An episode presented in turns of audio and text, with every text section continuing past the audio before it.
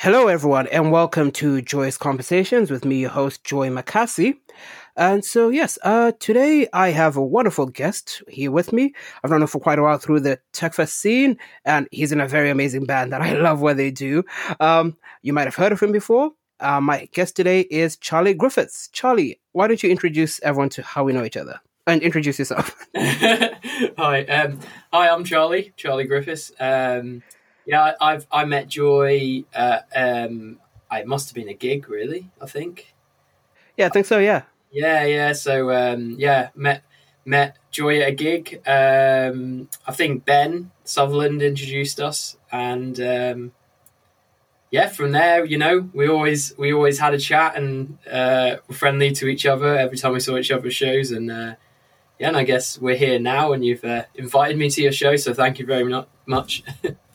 no, it's all good, man. It's all good. So, um, whenever I get started, I like to ask my guests what song or album that they've had playing in their heads over the last week or few days. So, what song has been in your mind recently?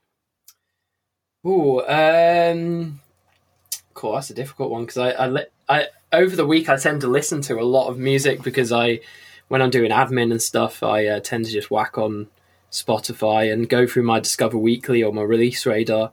Um, I guess uh, I got, I guess the most recent, actually, the other day, uh, a friend introduced me to the band. Uh, oh, what they called Summoning. I just have. It was. It's quite. They're for quite a new band. Uh, let me just have a check. Summoning the like if that's how or the lick. I don't know. It's spelled L I C H. Summoning the like or the lick. Uh, they've only got two tracks on Spotify, but they're sort of like a melodic death metal band, and uh, so I guess that that was the last thing that was in my in my mind when I was listening to music. Because uh, uh, I've never heard of them. A friend introduced me, and I was just like, "Wow, they're a really good band." Uh, just right up my street, really. Hmm. I mean, th- that's always a genre that I've always found quite interesting, melodic death metal, because when you tell people that, I think some people who don't know about that scene, they'll be like, wait, that's the thing? yeah, yeah. It's actually, um, I, I, like, I feel like it's the, it's the more prominent subgenre of of death metal or, or yeah or, or, that side of extreme metal you know you hear I feel like you hear more about melodeath and melodic death, especially from uh, places like Sweden and Finland and stuff like that. You know, me- mellow melodeath seems to be there right up their street. Really, there's some really good bands from from that area of Europe. Hmm. Um, yeah. I need to check them out. Uh, with me, my song of the last weekend actually has been Stone and Silver Part One, The Mountain, Slice the Cake. It's oh nice, yeah. There yeah, I, I I don't know how it started. I was just I think on YouTube, and I have a tendency of just going through bands and trying to see people react to them just to see what they're finding. Uh, it's it's it started off with me um, looking at people reacting to Polyphia Goat because, dear God, that song is just a flex. Yeah, yeah, definitely. Yeah, and then I I ended up just um on a whole thing about watching people react to Slice the Cake, and I'm like, damn, I like the song. Yeah, there's some uh, there's some really good uh, slice of cake stuff. Um, fun, funny enough, uh, it's been I think during my my uh, last year of degree, um, I can't remember which member it was that I contacted, but um, I contacted them about I just wanted to do a little uh, interview with them about uh, composition and songwriting. so that was quite interesting to speak to them. Um, yeah, I don't, I don't know. Who, I, I have to dig dig deep deeper and find out who, because uh, you know, the whenever no next time I sort of pass through, you know, I could be like, "Hey, do you remember doing this?" I mean, we almost had that chance last year at TechFest because they were supposed to play, weren't they? Yeah, yeah. Yeah, I think I, I remember actually seeing them play. Uh, the first time I saw them play was at the um, Scream Lounge in Croydon. Really? Hmm.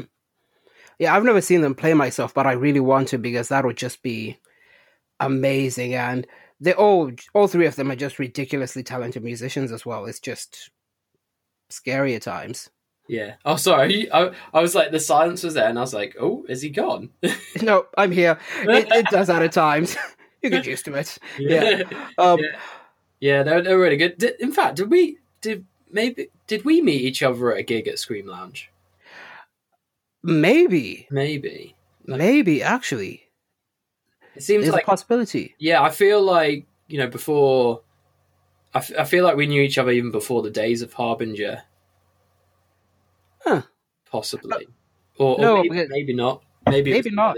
Yeah. You see, this is a problem because because we keep on meeting each other at a lot of gigs. They all just kind of morph into just a whole blend of memories, and then you are just thinking, "What is happening?" Mm. Because I Yeah. feel like I feel like when Ben introduced me to, I think. Do, do you vaguely remember that? Do you think it was Ben that introduced us? I think it might have been Ben, but then again, I've been I, I've been around you guys so many times as well. It's just also kind of molded into things. There is this um there is this interesting theory about just the malleability of human memory and they have tried to show it in terms of just trying to get people to recall what just happened in front of them. And a lot of times people get things wrong because you have either a mental schema that you end up having or you your brain ends up making things that might be there or might not which is why having eyewitness testimony in courts should be questionable. I did psychology as my undergrad, so I should explain. I'm not just randomly shouting stuff. Yeah. No, that that's cool. It's uh, interesting. I always find stuff about the human mind very interesting. Oh yeah, no, it is really interesting, and you get to learn so much. Like one of the things that I loved um, about psychology was learning um, basically social psychology, which is quite interesting, and you get to learn a lot of interesting yet scary things about humanity. One of which was, I think, if I remember correctly, in the 1920s, somewhere in America, there was a lady who was around a block of flats and she was being attacked and she was crying for help, but no one ended up helping because psychologically, people ended up thinking that somebody else was going to help her and then no one did a thing.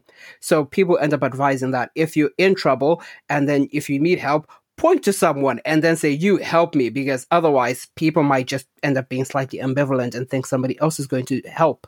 Yeah, yeah. It's a, it's, yeah. It's a, it's it's a strange, sad, but kind of sad thing at the same time. You know. Yeah. No, it, it is, but then again, we've used psychology to learn a lot of amazing things. Yeah. Oh yeah. Yeah. Definitely. yeah, it's been quite, I wouldn't say great, interesting.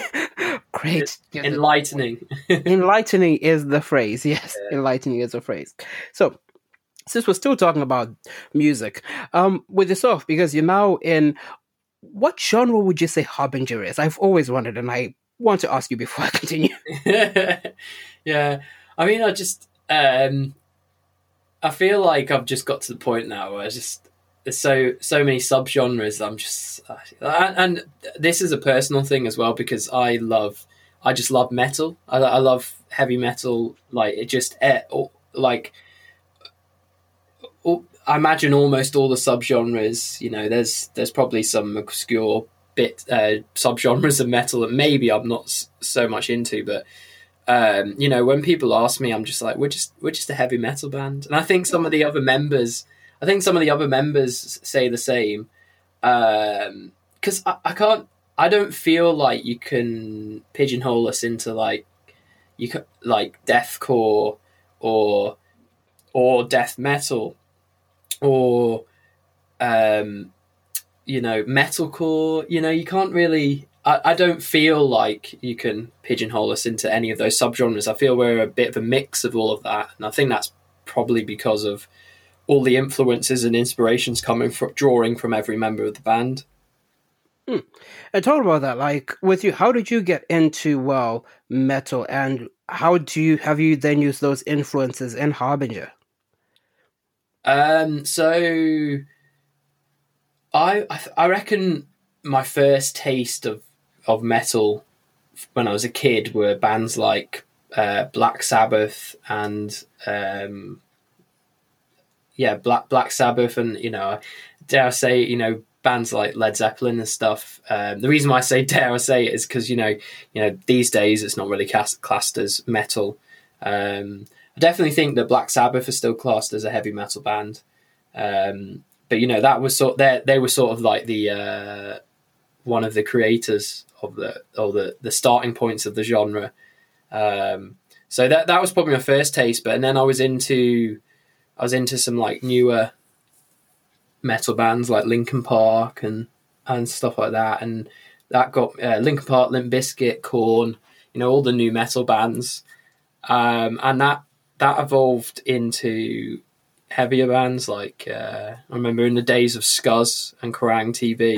yeah, you know, um, seeing bands like Dis- uh, Disturbed, Trivium, um, and, and, and and bands like that. I, I remember getting this compilation called Supercharged. Um, I'm sure there's some people out there that can relate relate to me on that. That um, it had it had loads of bands of the nu metal era, really, um, like uh, Limp Bizkit, uh, Slipknot, um, Staind. It had Nickelback on it as well. really. Yeah. Um. Saliva. Uh, so there were so many. It's a great compilation. Like I'm pretty sure somebody's put a playlist together on Spotify of it if you search for it. Um, but yeah, so I remember when I first heard uh, Slipknot spit it out on that, and I think that was my first taste of Slipknot.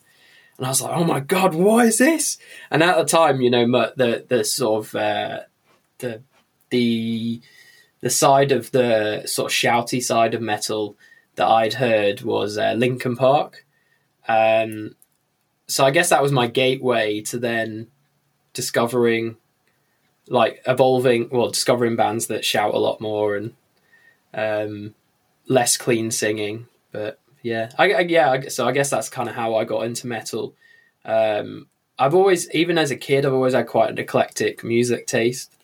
Um, I think because of my parents, they listen to all kinds of genre. Well, my dad's a big loves his rock music, but he, he's he's into his uh, you know blues and soul and and as well and and, and stuff like that. That, um, but I guess rock p- predominantly, and then my mum liked liked her rock bands too, um, as well as pop bands, and so I, I was sort of into all that too, as well as the sort of as as I grew up, I, I found myself introducing my parents to uh, new music as much as they were introducing me to it as well. Nice. And so, how do you use those influences when it comes to Harbinger? Um, so I guess now play, playing guitar for a long time and listening to music for you know my life so far. Um, I think when it comes to Harbinger, it's all kind of like um, it, it, it, it's all gathered together and uh, to to come out with the sound that you know uh, I bring to the band.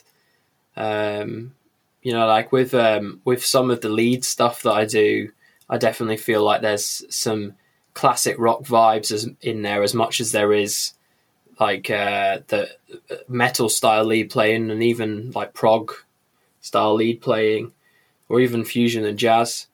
Um, but definitely with the riffage, I always like quite, at least at the moment, I like my quite chunky, aggressive riffs, but I do like to put in those sort of uh, finger twisting technical parts as well. It's um, so yeah, I kind of I, I think that all the influences come together really.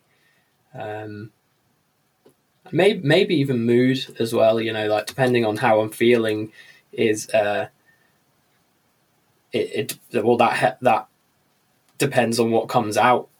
If you get me. Yeah, no, I got you there.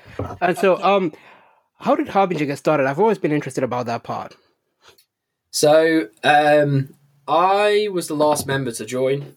Um, they were the rest of them. Um, so they, so I guess I could say the old lineup now because um, Tom Gardner, our vocalist, left uh, over a year ago, year and a half ago, or something like that. So um, they were all in a band called Immerse, uh, which, funny enough, had um, Connor from Loathe. Really? Yeah, yeah, in it. Um, and uh, so we're we're all really good friends with those guys. Um, you know, hopefully one day we'll get to do a tour with them again because we did a tour with them back in 2017 around the UK, and that was just like the best ever, best times. Um, so yeah, they th- then I think Connor left. Ben joined Immerse, and then they started saying that they wanted to go down like a bit more of a heavier route, like a darker route with the music, because uh, it was kind of like um, I guess like architect style metal. Uh, ah. Immerse, maybe like a little bit more, um, I guess te- technical in some ways. Um, so then they decided to form Harbinger, and then they were looking for um, looking for a guitar, a second guitarist.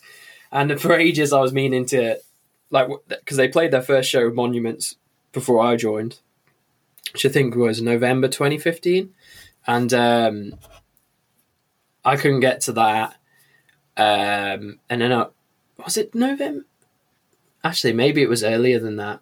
I'm not sure actually, but um, I I then went to a show in Dalston finally and got to see them play. Oh no, it wasn't Dalston. It was um, it was the Scream Lounge in Croydon, and um, yeah, I just said to Ben, oh, "I'm really digging what you you guys are doing. Are you you have are you still I don't know are you looking for a second guitarist? Because I noticed that some of the other parts are on the backing track." And he was like, "Oh yeah, yeah. And sort of what why why? Sort of like raising his eyebrows like sort of like hey, hey, well you know are you interested? And i was like yeah yeah man. So then yeah i just uh you know i sort of sent them a video of me playing and stuff like that. And yeah and and then by january yeah a few months later i was announced as the other guitarist and we did start doing some gigs together. Um so i guess that's does that that does that sort of explain the history of harbinger yeah, no, yeah, it, no does. it does. Um, but, then, but then, how did, how you, did then, you then, after, after all, that, that, get into TechFest? So, um, so me and Ben had been friends or aware of each other because uh, we'd been in bands pr- prior to Harbinger where we used to play gigs with one another and, and stuff like that. And um, the band I was in before Harbinger, Doom from Day One, um, we played TechFest, and um, so so I already knew Simon and some of the staff at TechFest. Um, and same same with Ben. You know, Ben was Ben's always been friendly with the TechFest community, and I think same with um, Chris, our bassist, or other also known as Milky. Oh. Um, yeah, Um, I think in general we just all had quite good ties with the TechFest community. Um, so when we released our first tra- uh, the first track from the first EP, it picked up some um, what's the word uh, traction. Yeah, it picks up some traction. Yeah, um, and so yeah, we we played we played that year to 2016, and then um, it went the it went really well. So I think that impressed Simon, and then that led to us playing the year after as well. Um, and then we had a little break, um, a year's break, and then the year after that we played again, which is when we released our our album. So um, yeah, I get I guess that's how how we came to to play that festival. We we also played some like tech habilitations and stuff like that. Um, so uh, yeah, c- connections from the past. Yeah, but it's it's always interesting, isn't it, how connected the whole scene is, and you end up seeing it in that way. That, as I said, we met at a gig, and then you've also met all these other people if they've performed um, for their festival. Like as I said, you've performed at TechFest before Harbinger, but you also make so many connections because it's such a tight knit community, especially with TechFest, isn't it? And that ends up being quite helpful in a lot of ways because you make so many amazing friends along the way that end up being so helpful in ways that you never expect, from what I've noticed. Yes, yeah, yeah, definitely. It's a uh, it's a it's a really good community and um, very friendly community that everybody seems to be up for helping each other and and just supporting each other. True, true, true. So, um, what would you say is your favorite um, TechFest moment? Since we're still talking about TechFest at the time moment, yeah. Um, it's got it's got to be play. It probably yeah. I've always I've loved playing it every single time.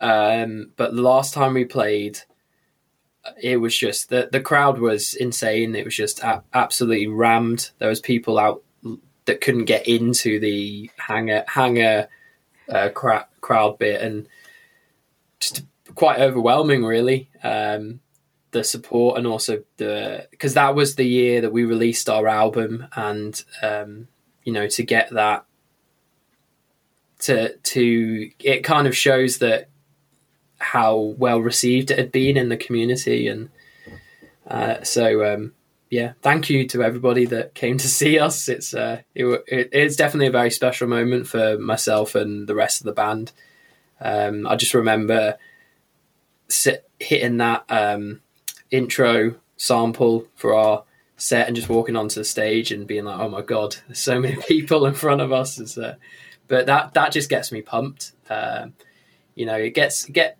sometimes sometimes you can get a bit nervous just before you walk on the stage, but then as soon as you've hit that first note or chord, it's uh, for me it turns into adrenaline.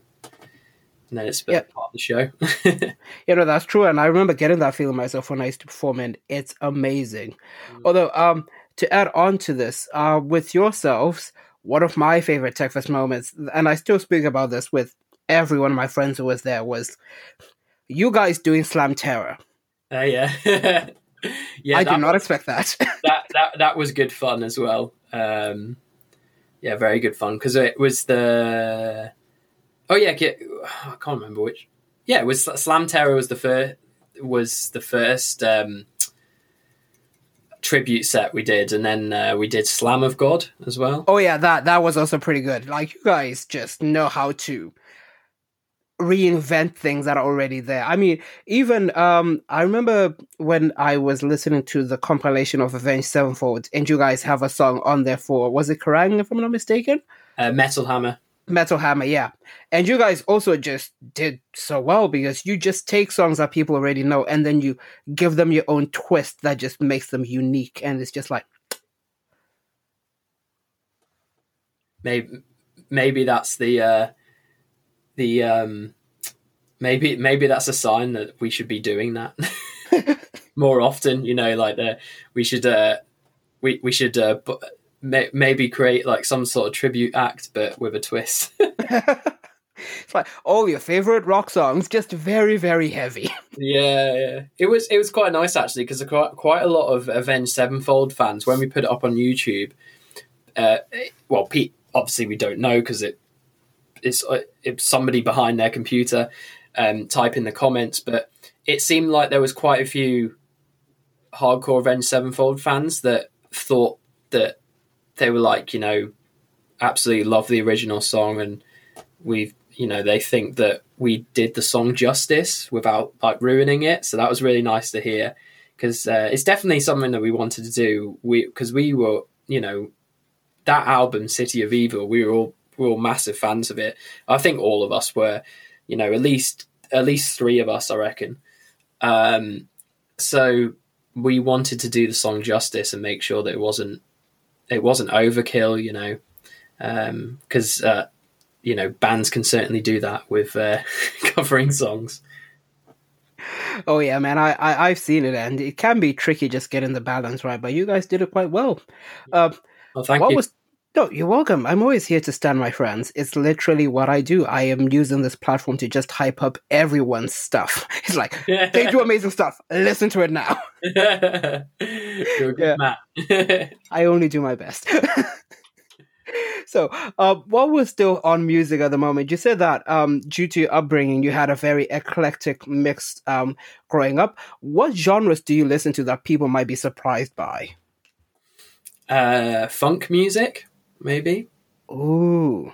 Um, yeah, funk music. I mean, I, I think I think people probably um, wouldn't be surprised that I listen to you know fusion and a bit of jazz and you know definitely not prog because you know everybody in the tech fest community listens to some kind of prog.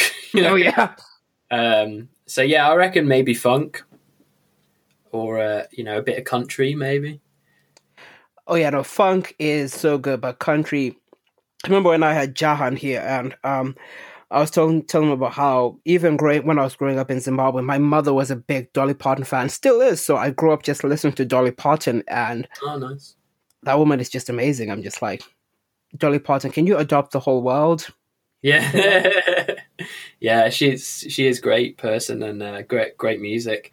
Um, yeah, definitely like older stuff as well. Just um, you know, I love Stevie Wonder stuff. Oh yeah. Uh, I get, I guess that kind of. It's funny because I don't really remember my dad playing his stuff that much when I was younger, but then when we were older, having a conversation with with him about Stevie Wonder and realizing that he was a big fan, um, yeah, I was kind of like, oh right, I didn't didn't really realize that you were that into Stevie Wonder. Like when it comes to music, um, one of the things just weird genres. One of the things that I find interesting was when you end up finding people who have gone into genres that you don't expect. Like Mike Patton is a good example of just he does a lot of things that just really surprise me that I do not end up expecting. Or uh, also, um, is it Danny Worsnop from um, Asking Alexandria, who apparently now is country, if I'm not mistaken. Oh right, okay, I didn't know that. Yeah, because it's that kind of weird versatility that you don't expect. And Danny Elfman, I did not even know that he was in Oingo Boingo till recently. Oh And yeah, I'm like, yeah. because I know him as the guy who made the soundtrack for the Batman animated series and an amazing just person who does amazing soundtracks. Like, oh no, he used to be in that band. I'm like, what? yeah. Oh yeah, don't don't get me started about the Batman animated series. It's so good though. We will get to that because we said that we're gonna get to Yeah. DC. yeah. So, but um, actually, we might as well just get to it now. We will come to everything else later. So, but seriously, the Batman animated series is one of the best just Batmans ever. I I re, I will f- I will fight with people who say no. Like Mark Hamill as the Joker is iconic. yeah. Yeah, Mark Mark Hamill and um, his Kevin Conroy. Kevin Conroy, yeah. Like Kevin Conroy is just the voice of Batman. Yeah. And I just I find it I've I've watched a few interviews over the past year or so and um, you know, it's just fascinating how um, he came to be and get the, you know, get the role. Um, it was kind of a bit un- unexpected for him, I think, but now he's become this complete Batman icon. Yeah. Yeah, and uh, have you played the Arkham games? Uh, okay, so I I hadn't I hadn't played a console. You know, I might have dabbled in one here and there, but it wasn't mine. I haven't had one for like probably about twelve years. Whoa. Um, so my last one was the PlayStation Two, um, and for years and years and years, I've seen you know I've seen the Arkham games get announced and blah blah blah, and and um, you know back in the back of my mind, I was just like, "Ah, one day I'm gonna I'm gonna buy those games. I'm gonna buy like a, a PlayStation, play them. So do you know what? Just before Christmas, because the PlayStation Five hype was on about, I was like, I bet some some people are selling their PlayStation Four Pros for like pretty cheap. And yeah, I managed to get a second-hand one with some controllers for a decent price on eBay. And the uh, only game that I bought was the um, remastered Arkham trilogy for the PlayStation 4. So um, I'm just about finishing Arkham City. So I've done Arkham Asylum, and I'm just about finishing that one. So um, yeah, I, am going to have a little break from um, Batman um, uh, before I do Arkham Knight because I got for my birthday I got bought um, uh, Star Wars uh, Jedi Fallen Order. Oh, So I'm looking forward to starting that. Ooh, funny. So, um, I'll start off with uh, the Batman, and then I'll go on to um, Star Wars because it's kind of interlinked. I've started watching this uh, series uh, called Corridor Digital on, well, this channel called Corridor Digital on YouTube, and they mainly do VFX stuff, but they also get uh, stunt people to come in and have a look at stunts on the in movies. Yeah, But the cinematics for most of the Batman games and also the Star Wars games, like Fallen Order, it's all mocap, so it's like real people who've done that. Yeah, yeah. And I was blown away because um there's a trailer for Arkham Origins where it's like Batman versus Deathstroke, and it looks amazing. And then when I find out, no, that's actually real people. They just mocap that. I'm like, what? Yeah, I was really sad to hear that they hadn't remastered the uh, Origins film, uh, game, but um, I found out you can you can. There's a way to play it if you sort of pay the subscription for PS Now.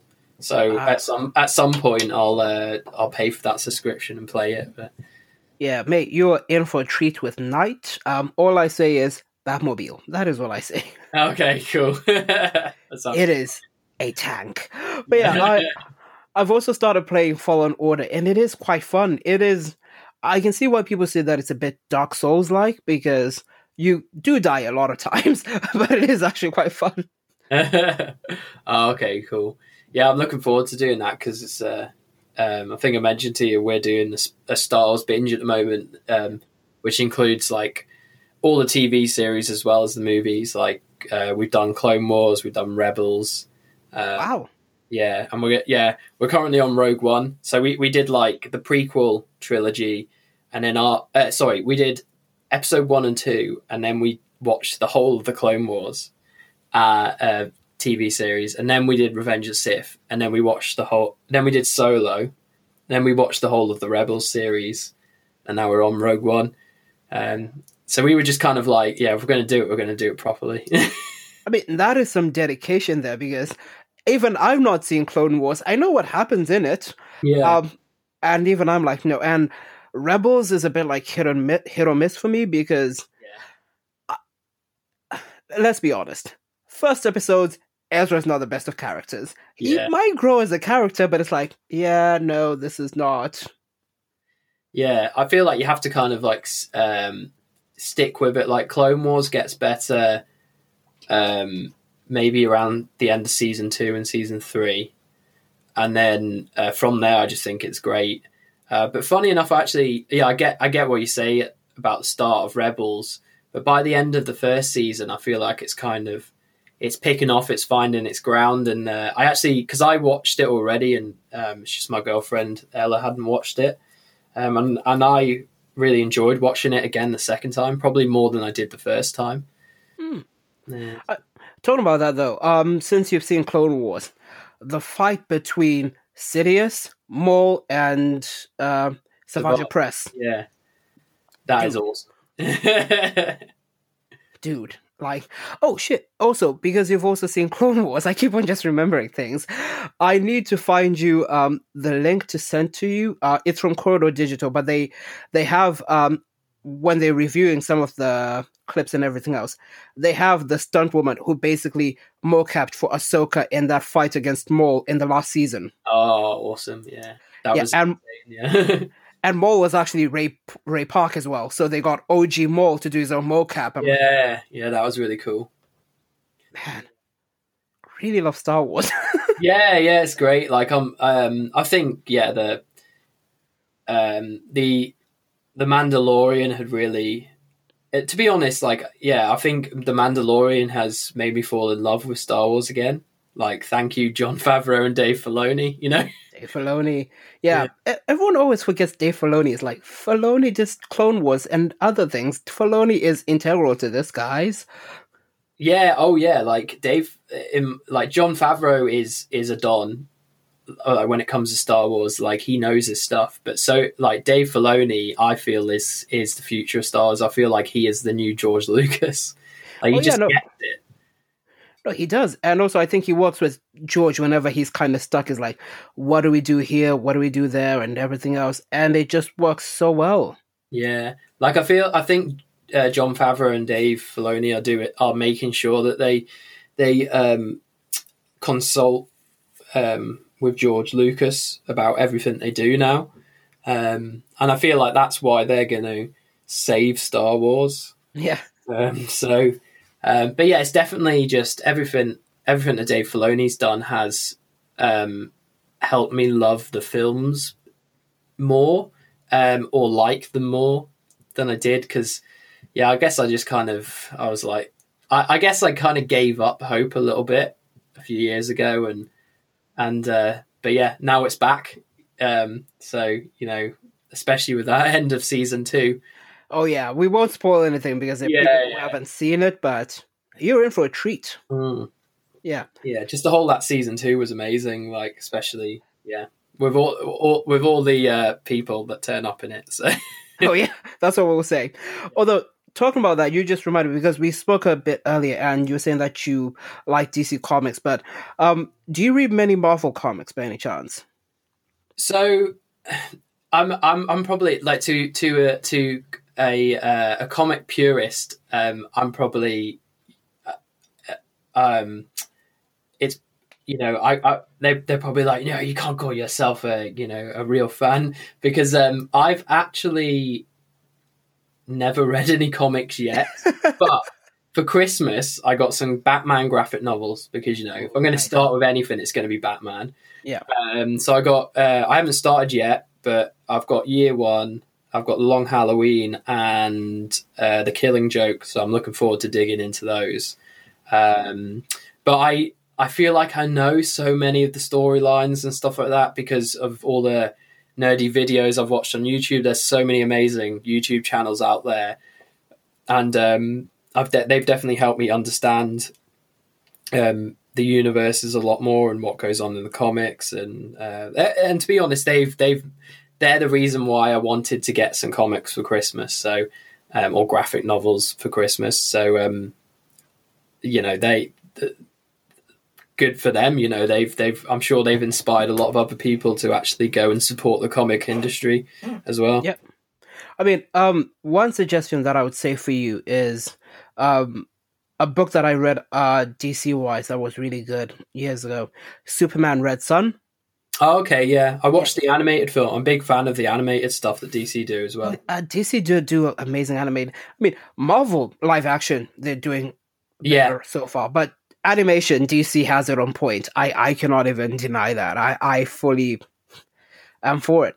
I, yeah, same, same. I, I, I love it. Um, they just say, yeah, they've always done a good job since uh, the Batman animated series. So Oh, yeah. Oh, talking about that, have you been watching uh, Young Justice, the TV show? yeah, I've watched all of that. Yeah, Oh, man. It's So so, good. It's so good. It's like so good. I'm getting sidetracked now. So I was asking about Marvel Comics because uh, Marvel Comics, well, because it's Marvel, they do Star Wars comics. ah, yeah, yeah, yeah. Yeah. And they have this character in one of the main uh, Star Wars comics called Dr. Aphra. And she's basically, imagine Indiana Jones kind of archaeologist, Yeah. but evil. Ah. Well, not, not evil per se, but, you know, morally flexible, we'll put it that way.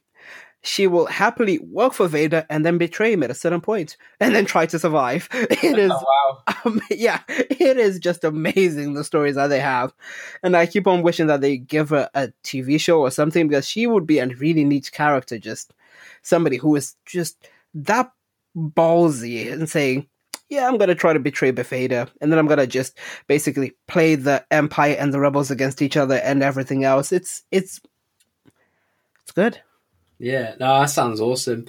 Um, I'm definitely tempted to um, dig into the Darth the Darth Vader uh, comics or novels or whatever they are. The um, to to sort of expand um, his story between um, between Revenge of the Sith and A New Hope. Oh yeah, no, the comics are great, but then you end up realizing that Darth Vader is basically just extra with whatever he does in the comics. But he is kind of like that as well in in the actual movies. It's a good so a good example is Rogue One.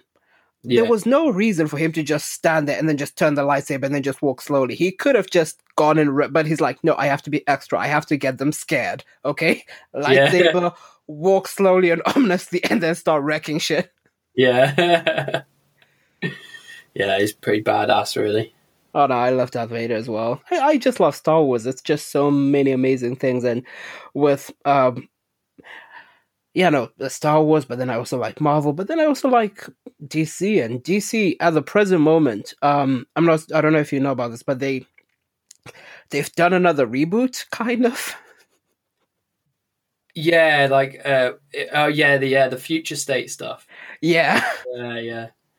Um, it's it's interesting what they're going to do because um, I still feel like they've got. Have you? Do you know about the um, the dis- the deceased storylines. Yes. Yeah. Yes. So they've got that that's kind of edging towards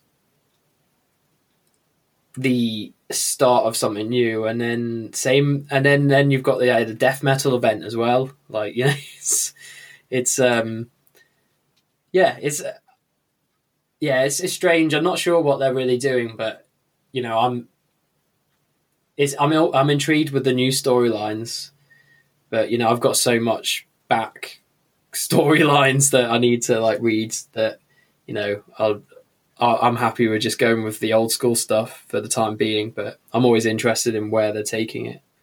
Yeah, no, Future State has a lot of potential, and Yeah. with me, when it comes to Deceased, I I'm interested to see how it stacks up with Marvel Zombies because Marvel had years ago they did a whole event called Marvel Zombies, Yeah. which is like an alternate universe thing, but it, it's kind of similar but very different in the ways that they've done it because well, Marvel Zombies is just the zombies, but then with well, when you've got Deceased, it's the anti-life equation that just mucked up because Desaad and Darkseid do not know how to do things.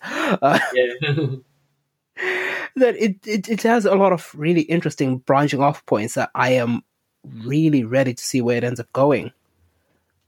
yeah, yeah. So it's definitely interesting, especially with Damian. Well, I don't know whether well this is this a spoiler alert.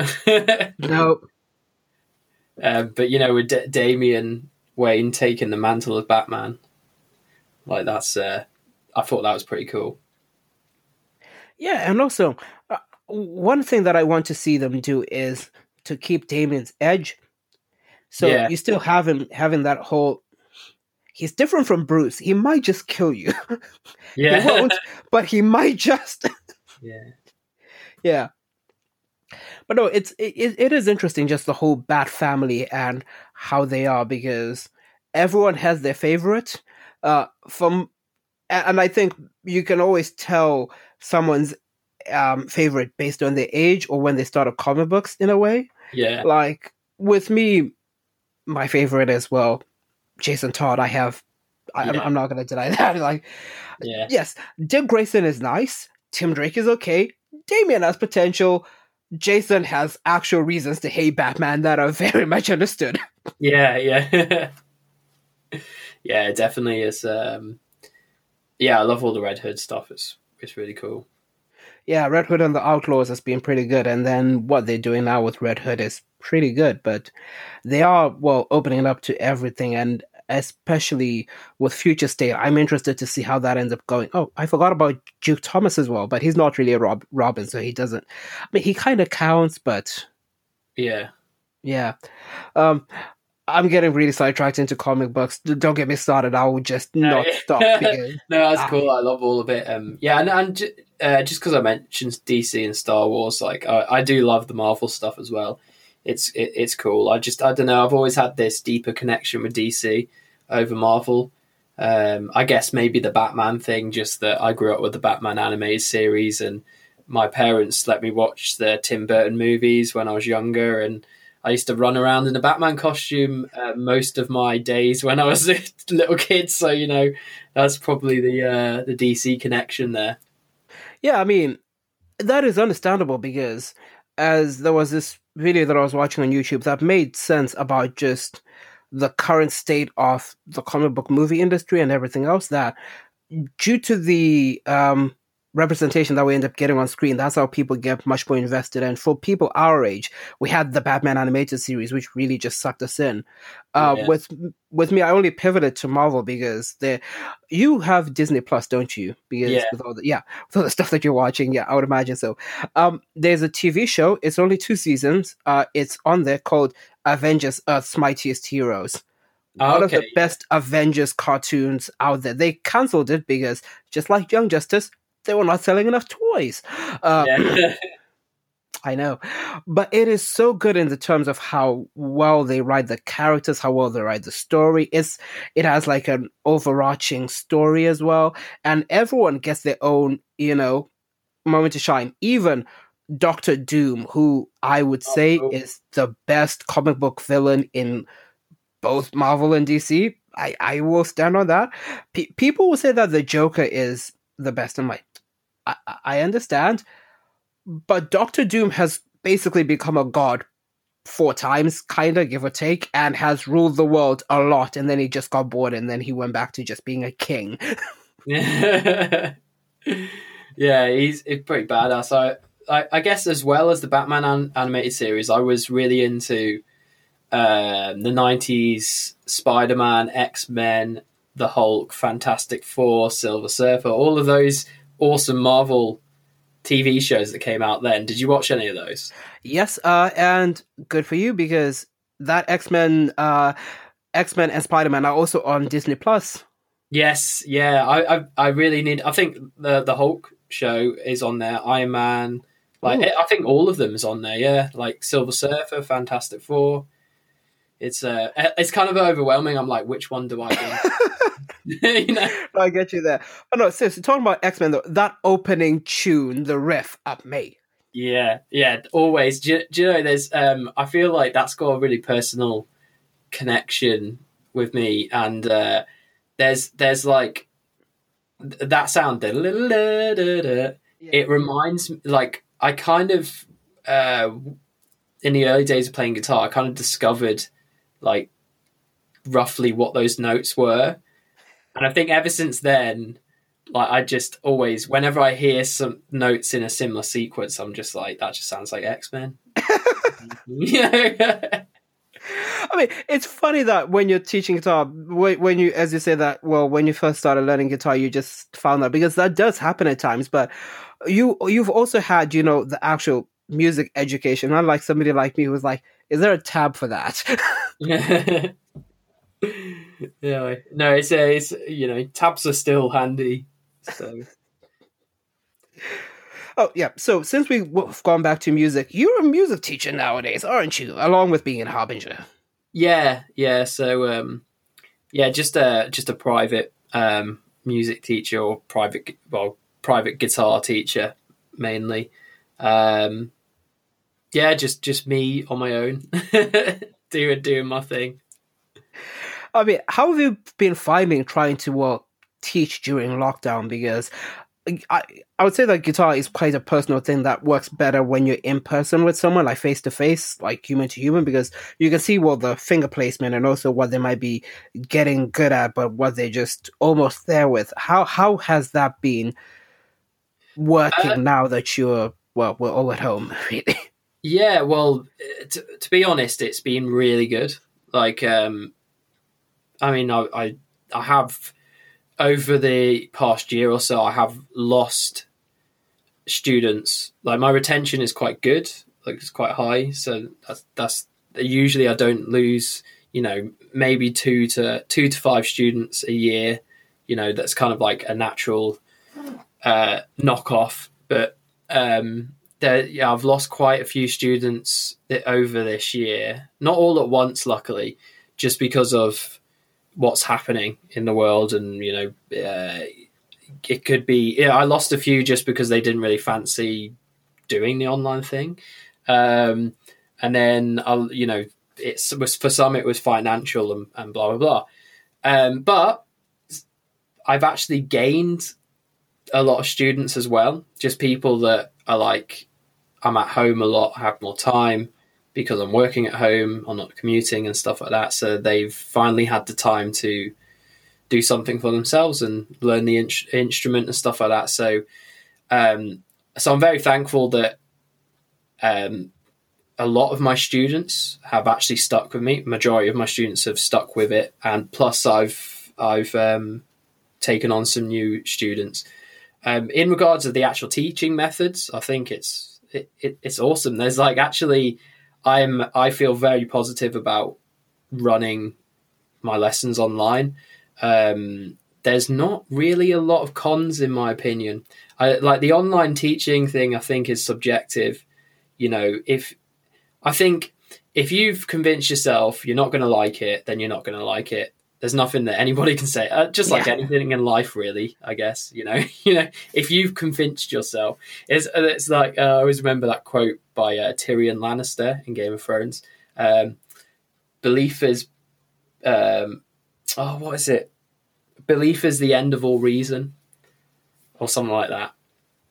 Um, it does that kind of make sense to you? Like, you know, it does. Yeah, yeah. Like the, I feel like that's such a powerful quote, and it came from a book. Uh, well, I'm sure a lot of powerful quotes did. Um, but you know, it's just it makes complete sense that you know if you've convinced yourself that you you think in some way or you believe in some way, then even reason, even fact and reason is not going to change your mind. You know, it's, it's oh, it's that's true. Yeah, um, but yeah, I just think that yeah, if you're not gonna, if you're not convinced about the online teaching thing, then it's not for you. But then there are a whole lo- load of people that are very much um, up for the online thing, and I guess just like me, find the benefit of being able to do it just from their homes and not having to commute anywhere um, you know, the fact that it's a lot more convenient.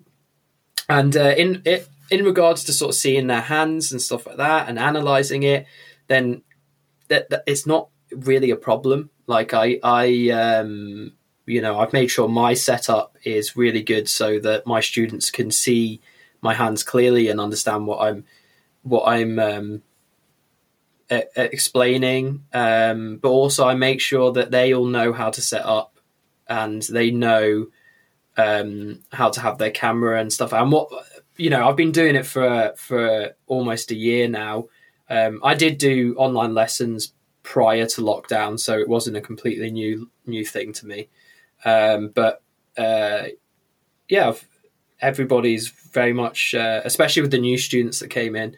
I made sure that they knew exactly how to set up everything on Zoom and how to set up right at home um, to make sure that we gain the most out of all the lessons. Um, so yeah, it's, it's been it's been it's been very positive for me. It's not, you know, it's considering all the negativity that's happened over the last year or so. Um, I'm very grateful that it's been uh, it's it's been quite positive for me. Oh, that's good. I mean, you just reminded me when you were saying about setup that um, there was a few months ago. I was just on Facebook, I'm just, no, I was on YouTube actually, I'm just scrolling, and then I'm like, hang on a minute, that looks like somebody I know on a Guitar World video. Oh, shit, it's Charlie. How did that happen? uh, I just emailed them. Really? it's, uh, so, so um, I saw that they were doing this Sick Riffs uh, series, which I thought was awesome. You know, it's in support of uh, you know, it was during the first lockdown. It was in support of people that had to isolate, and you know, people that needed that to to continue supporting musical education. Really, that's how I saw it. You know, supporting musical education and supporting that people that may not have the um, capabilities and opportunities to continue their education uh, during the times. Um, and they were just getting um, big artists and bands, but also underground artists and bands to do little um, to just do little tutorials on like a section of one of their songs um, all over the world, which, which again I thought was great. So I just e- emailed them and sh- I sent them a few HD um, online lessons that I'd already done for my YouTube and uh, what the band was and stuff like that, and they yeah they liked the music and they were up for doing it. So um, maybe that opens up opportunities for doing more stuff for them in the future. That would be really cool. That's really really good there, man.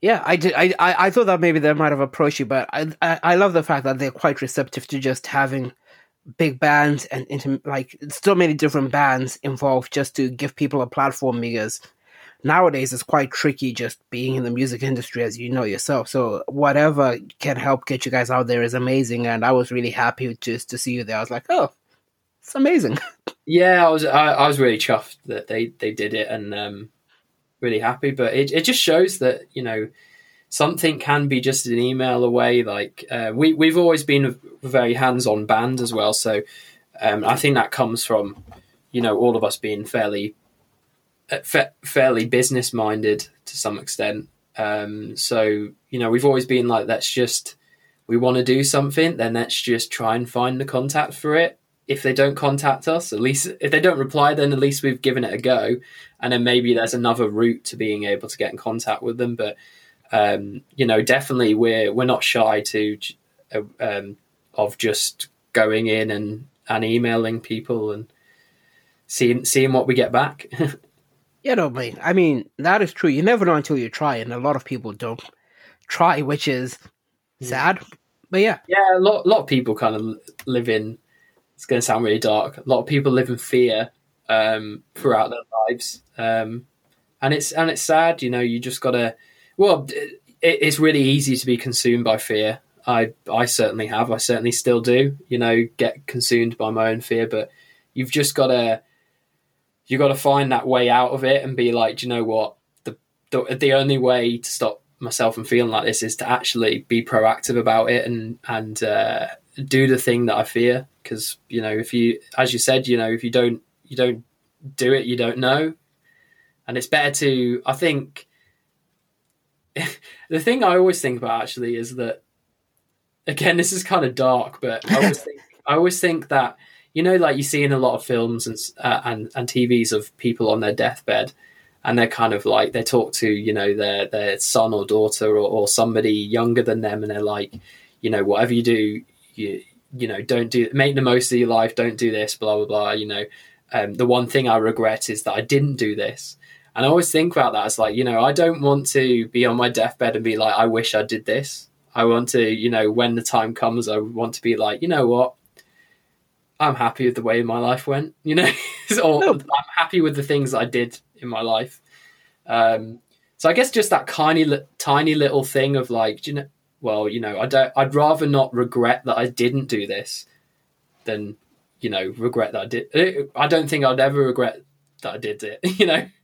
Yeah, no, I, I get you there, and that is quite true because I think for most people, the, the the sense of fear is, I think, fear of failure because you yes. end up feeling like I, I've tried and it's not come to fruition. What am I doing? And and that be, can be quite real and it can be quite oppressive. But as you've said, the paradoxical nature is that fear of failure stops you from even trying because mm. you're so worried about what if I try and I can't make it instead of thinking, why don't I see what happens?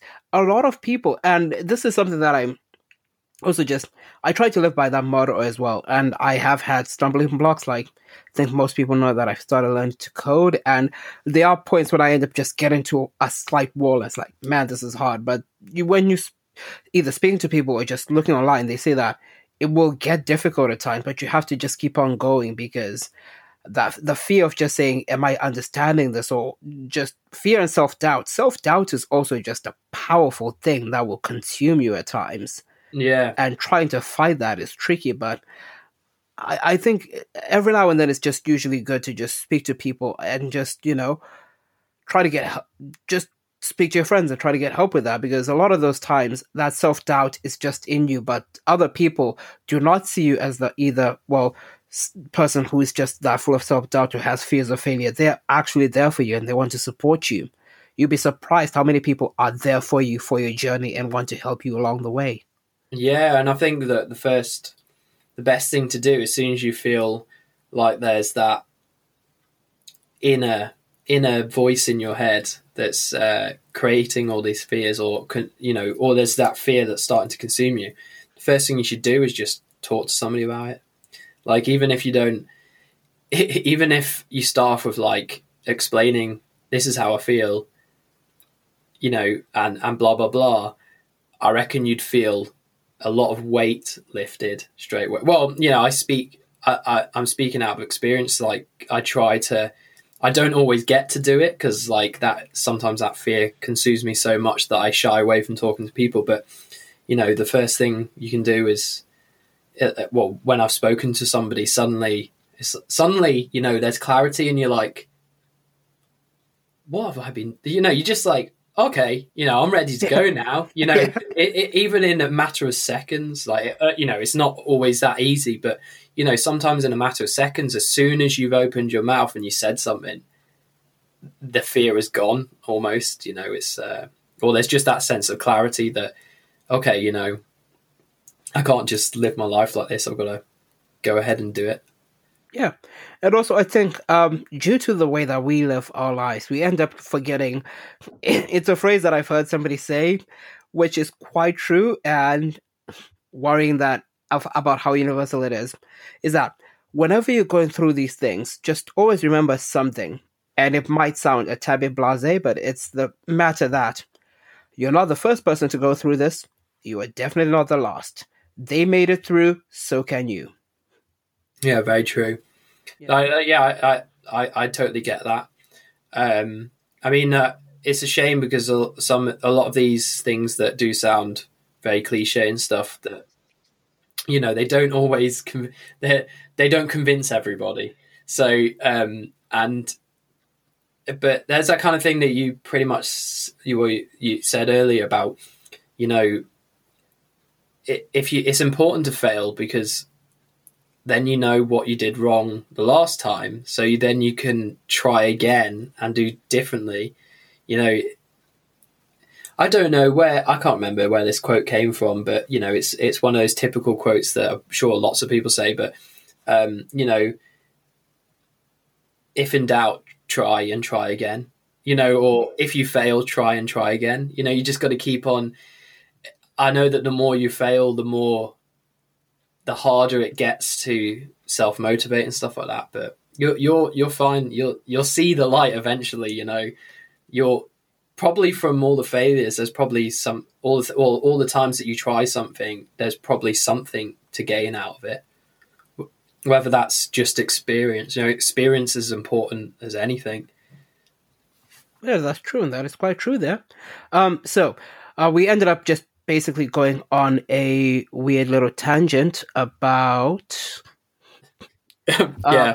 Uh, it, it, ended up just like a tangent about uh, almost what do you call it um, self-help stuff but i want to go yeah, back to uh... um, and yeah um, wait i guess like it's, it's um yeah yeah self-help and psychology and stuff like that. Yeah. I mean but i think it's because um, from what I've noticed, we're both kind of positive people who try to make the best out of life. And these are the things that we found help us because life is not easy for anyone, really. We have all had to struggle with things, but it's how you calibrate your mind to end up having ways to look at things in such a manner that ends up being helpful. Yeah, definitely. And it's, uh, I guess it's not, it's not just about being positive. It's not just about being, um,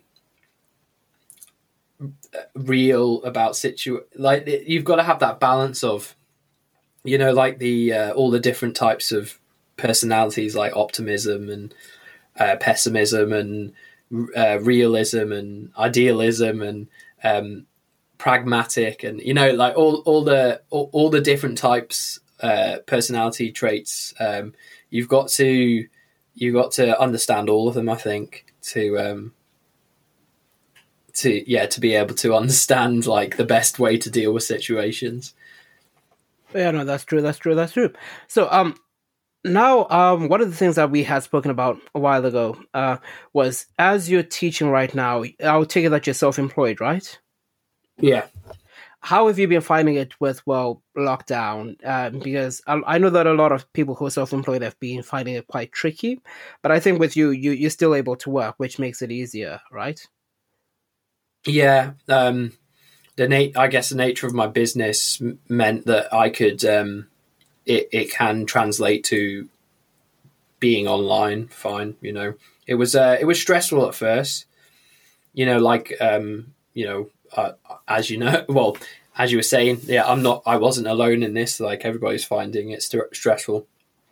But yeah, it was stressful to organize, reorganize the business so that it was all online and to make sure everybody was um, set up and and ultimately or, as organized as they could be on their end so that everything ran smoothly. Uh, but at the same time you know it needed to be a bit of a learning curve for everybody to to find the best way. Um, but yeah like it's it's um, since then it's been a it, has been a bit of a breeze really. Um, uh, I found lots of lots of cool new th- things that um, and opportunities online teaching has presented itself to um, enable me to actually offer uh, more resources to my students and stuff. Um, but um, so so yeah, um, I'm. It's good that my business is still ran, so I can make a living and stuff. Um, so yeah, I think the hard thing will be when when the world opens up again, then it will be a hard decision to decide what I want to do with my business, like whether I want to keep it online or go back to, or you know, go back to hiring a building and getting them people to come and see me. Yeah, but also on top of that, as you say, when the world opens back for you guys, there's a bigger issue at hand, which is Brexit, because you guys do a lot of touring in Europe, don't you? Yeah, well, um, our first our first big first tour really in Europe was a couple of years ago, where we did like a whole month. Um, but yeah, we have got we are in discussions about doing a European tour at the end of the year if um, if that actually happens, you know, if that's able to happen. You know, I guess just uh, musicians are trying to do, uh, you know, just organize some stuff so that in hope that, you know, it kind of, we have some sense of uh, normality when it's, um, you know, maybe at the by the end of this year. Um, so yeah, that that will present definitely present its um, difficulties, I reckon. We'll, we'll just see, really. It, like it's, uh, we'll see what happens. You know, we'll uh, if we do do this European tour and all most is mended, you know, because uh, I don't think normal's going to be very different when we see it. Like it's oh, not going to be like it was, and we have to accept that. Like that's the biggest thing that I don't think some people are accepting is that normal is changing now and we have to get with it you know we have to move with it and and learn um you know we will see some we will see i reckon we'll see some times that that were very similar to how it used to be but i think after all this it's going to be a bit different um but yeah like yeah it will be interesting to see the difficulties that arise from brexit and being able to tour in Europe because uh, also for European musicians coming over to the UK to tour as well. Um, the only thing I, the only thing there is that if they're coming over from Europe, I guess they would only have to get one visa. Oh yeah. so so, but I don't I don't really know what the ins and outs is until I actually have to look into it or we have to look into it. You know, it's um, yeah, it's going to be interesting because are they seriously going to to expect UK musicians to have to get a visa for every single country that they go to in Europe, or is, or maybe it's just going to be a European visa which allows you to, um, yeah, move between the countries in the EU. I'm not so sure because um, before I became a British citizen, you'd need to get a Schengen visa for you to travel all over Europe, but it didn't apply to the UK um, at that point. So I, I'm not even sure how it's going to work, but I'm just using my prior experience. So oh, okay. it will be interesting. Yeah, definitely. And it's not going to stop us. We just do what we have to do, really. Um, there's no point sitting and moaning about it, really. What's done is done. We just have to go ahead. Exactly. You know, it's all about you know you live and you learn and you move forward. Um, yeah, yep. I always use I always use the thing about Facebook and people moan about when Facebook changes, and it's just like, oh my god, just how many times has this changed now? You know, just get with it. You know, you just have to learn to move forward. This this is a business. They don't, you know, they don't care if you know they don't do, care about us. yeah, exactly. You know. I mean, with me, um, again, this will also sound a bit dark now on my time, um, mm-hmm. but there's a philosophy that I've always tried to adhere to, and I, it applies to businesses, but it also applies to s- certain aspects of people, and I usually say that when when it comes to mainly businesses, but people can take up th- this up. It, it's not as extreme, but it, it basically says that when it comes to humanity, the way that we go through life. You have to either learn to uh, evolve or be left behind. Yeah. Yeah. Yeah. Yeah, definitely. I totally agree. Yeah. We have to adapt and evolve, otherwise we're gonna be left behind. And what's done is done. We can either look at look at it and keep on talking about it, or we say, Well, this is not gonna be nice, but we might as well try to make the best of what we can. Yeah. Yeah. Definitely it's just it's it's it's uh, it goes back to what I was saying about the balance of the um, personality traits, um, or even if that's what you call them, you know, be up, be positive, be optimistic, but understand what is real, you know, at the same time, and um, accept, be rational, really, Ex, uh, you know, accept what is, but understand that you know there's ways out of things or there's ways to do things and and stuff like that. So it's uh, yeah, life's I an mean, interesting journey, my friend. you've actually made me think of a way to um, distill that into a nice little motto. Okay, yeah. Accept what is, imagine what could be. Yeah, no, I think I'll use that, mate. yeah, it's just like that actually works. Yeah. Um. So, um, as we've spoken before as well, there's another aspect of yourself that I didn't know till recently, which is that you're vegan, and I'm I'm interested to see when you became vegan. Like, how did you start along that journey? Yeah, so um, um, I've probably about two years now. It maybe two and a half years um, since eating vegan or eating plant based, whatever you want to call it. Um, I my journey towards that was mainly through was mainly to do with diet and you know health and stuff like that. Um, I kind of yeah. So um, I was listen before, prior to that, I was eating so much meat, red meat as well, like lots of red meat. Um, buying into the whole protein thing, and um, you know, I've been through my phases of uh, fitness diets and stuff like that over the years, and luckily come out of it and learn from learn from things.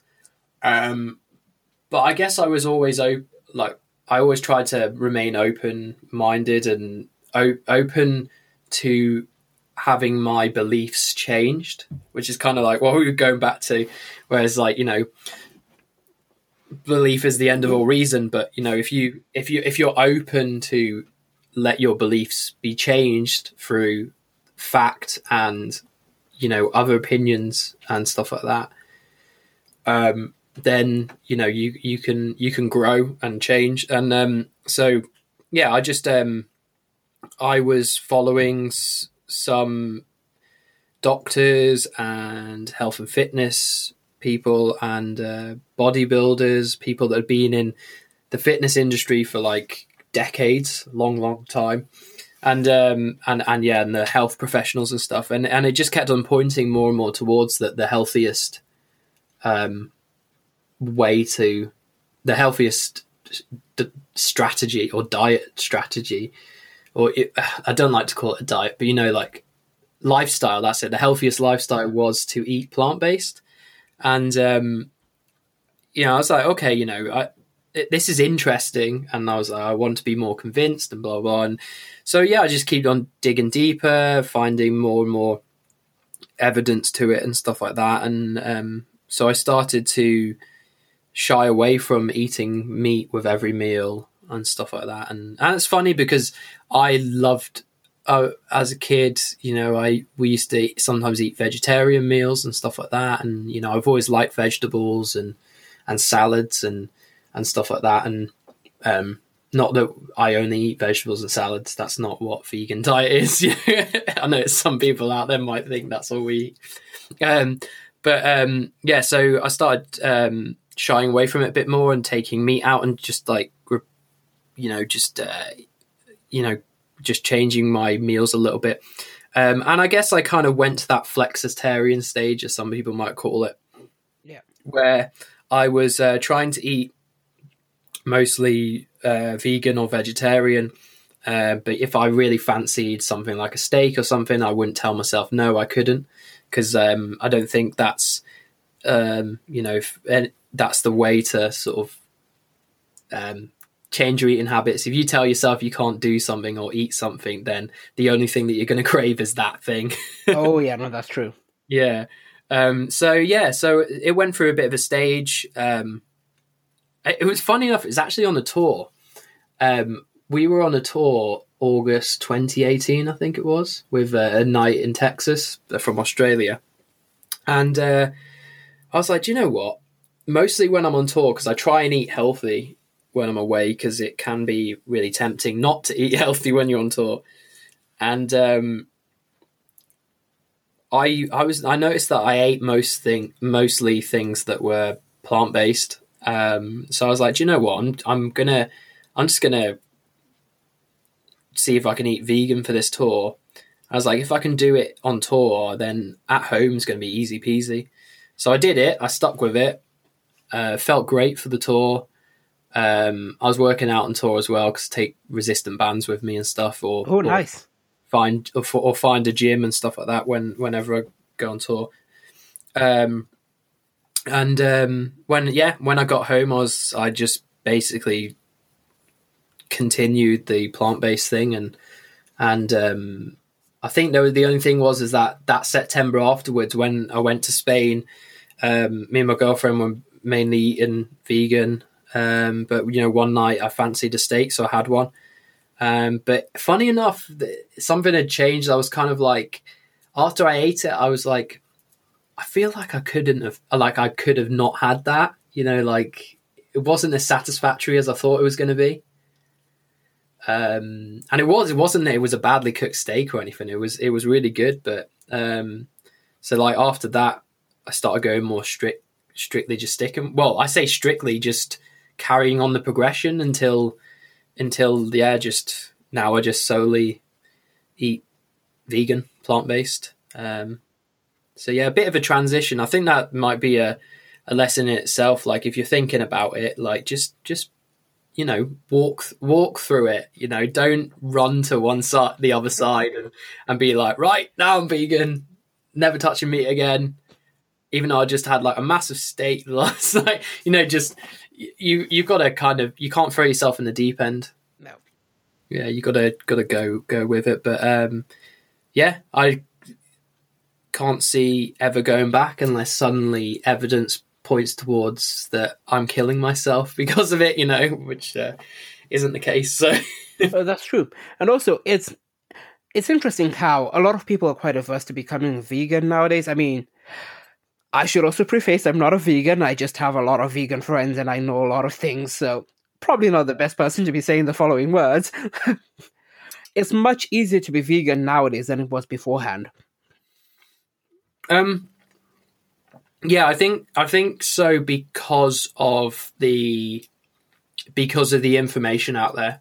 Yeah, I think yes, but in regards to food, no. I, like I think if you, well, I think in regards to the food sources, they were always there. Oh yeah, yeah, yeah. Um, and I'm not just I'm not saying like the vegan alternatives because that's just a load of junk and chemicals, really. not not that I don't mind indulging in that every now and again, but I try to stick to you know natural sources of stuff. So, you know, my my diet mainly consists of, um, you know, uh, potatoes, rice, pasta, um, beans and legumes, lots of vegetables, lots of fruits, um, nuts, natural nuts. Um, and I guess that covers ev- everything that comes from a plant there. yeah, and also on top of that, I was um, because uh, as you've said, the ingredients were always there, but people didn't. Uh, maybe people didn't use them that much, but you'll be surprised when you end up. A good example is Indian food. There is a lot of Indian food that is already vegan by happenstance, but most people yeah. don't realize that. Yeah. Yeah. Yeah, yeah, definitely and yeah, it's um I think it's yeah, the there's just been misinformation over the years about the vegan diet and stuff like that and it's now coming out that you know that that it's now changing like well there still is lots of misinformation about it um it usually because of commercial industries and unfortunately and mainstream industries um, you know uh, creating their own uh, news about things or or um, funding uh, funding um, uh, like scientific tests and stuff like that. Whereas that uh, but because they're fun, that's something to watch out for if you're ever into researching stuff and reading um, about evidence based stuff. Just be careful about who's who Paid paid, for it. for the, who paid for it. Yeah.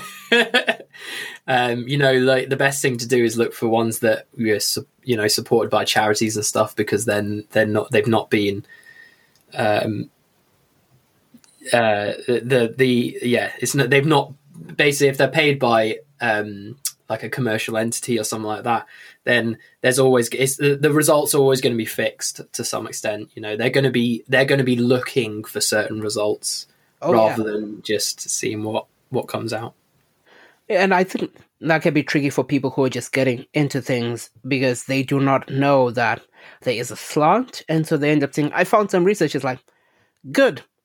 Where's it from? Yeah, that's it. Like, it, it it seems it is very easy for anybody these days to be like, well, you know, sci- this is scientifically based, um, scientifically backed, and this is and this is and this is, but so. And, and then it seems like everybody can become a complete complete knowledge base, but you just got to know where to look. But at the same time, knowledge is doing as well. So you've just got to learn. You've got to give things a go and learn from your experiences. And yeah, and you know, I've I've um, there's people often say like, "Oh, you do you feel better or healthier and stuff like that." And there, I guess there's aspects that I feel healthier and better, but I wouldn't I wouldn't. You don't notice much difference, but at the same time, you do. I don't. I know that's very sort of. That doesn't really mean anything, really, does it? Me saying that, but you know, it's yeah. There's parts parts of me that are healthier because of it, and um, yeah, just there's something. There's there's a quality about it, like the the energy that you get, and um and yeah just the kind of yeah there's just there's just something about it which just feels better but it's not i'm that's not me saying like it's better everybody should do it you know it's you've just got to kind of you learn yourself really yeah. It's like, give it a go, see how it goes. Yeah, and I'm not one to shove anything down, shovel anything down anybody's throats. Like there's pe- there's people out there that give people that eat vegan a bad name, you know. so, oh, yeah, no, I know. yeah, and Although- um, yeah. you know, it's uh, even though mine my reasons were mainly um, health related and diet. It's um, you know, there's lots of other benefits that me eating this way. Uh, well, lots of other benefits that come along, like the fact that it's um, you know it's it's better for the planet and and blah blah blah and you know um, better for animals and all that all that kind of thing. So it's kind of like double whammy. Like uh, no matter what your reasons are, you know you you're kind of that there's other there benefits from going that way. Yeah, have you ever been to Vegan Camp Out? No, but um, yeah, we we were actually tempted at some point. I, I know we did mention it, but yeah, we haven't yet. No. Yeah, I went uh, two years ago. It was quite fun. Really Oh, enjoyed cool. it. Yeah. Nice. Yeah, I'd, I'd um, we're certainly interested in going. Yeah, because it, you already know the the the play the venue anyway, so Yeah, where where is it? the showground. Oh, is it? Oh, Yeah. I didn't realize it was there. All right. So you already know where it is. It, it's it's just surreal. Just going, it's like I was here a few months ago, and this was very different. yeah, I can imagine. Yeah, it is surreal. But no, I enjoyed it so much. It was really really nice. That's cool. Yeah. Uh, So, with that note, we are getting to the end of the podcast. So, um, before I end up uh, finishing it, I usually ask my guests if they have any nice final words for the listeners. Um, put Don't me on put you on the spot. putting me on the spot here. No, no, it's it's cool. Um, just uh, I don't forget to love yourself. In without saying without, but I don't mean in the arrogant way.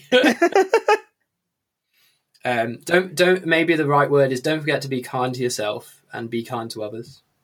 Yeah, no, that that is true. And again, as we ended up talking about, I think it links back to what we are talking about earlier. You know, the fear, the fear of failure and the self doubt. And I think for a lot of people, I myself have gone through this self loathing. It can be a bitch.